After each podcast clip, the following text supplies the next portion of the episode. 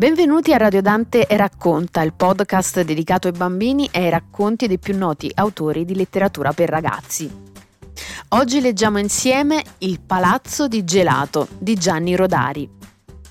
Una volta a Bologna fecero un palazzo di gelato proprio in piazza Maggiore e i bambini venivano da lontano a dargli una leccatina.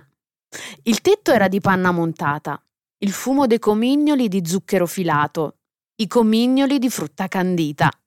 Tutto il resto era di gelato, le porte di gelato, i muri di gelato, i mobili di gelato.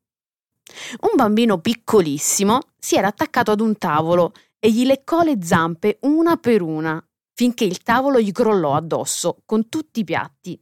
E i piatti erano di gelato al cioccolato, il più buono. Una guardia del comune, ad un certo punto, si accorse che una finestra si scioglieva i vetri erano di gelato alla fragola e si squagliavano in rivoletti rosa. Presto! gridò la guardia. Più presto ancora!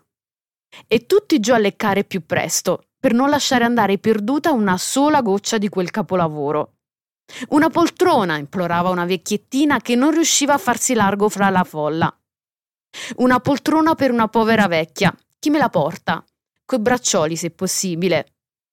Un generoso pompiere corse a prenderle una poltrona di gelato alla crema e pistacchio e la povera vecchietta, tutta beata, cominciò a leccarla proprio dai braccioli. Fu un gran giorno, quello, e per ordine dei dottori nessuno ebbe il mal di pancia.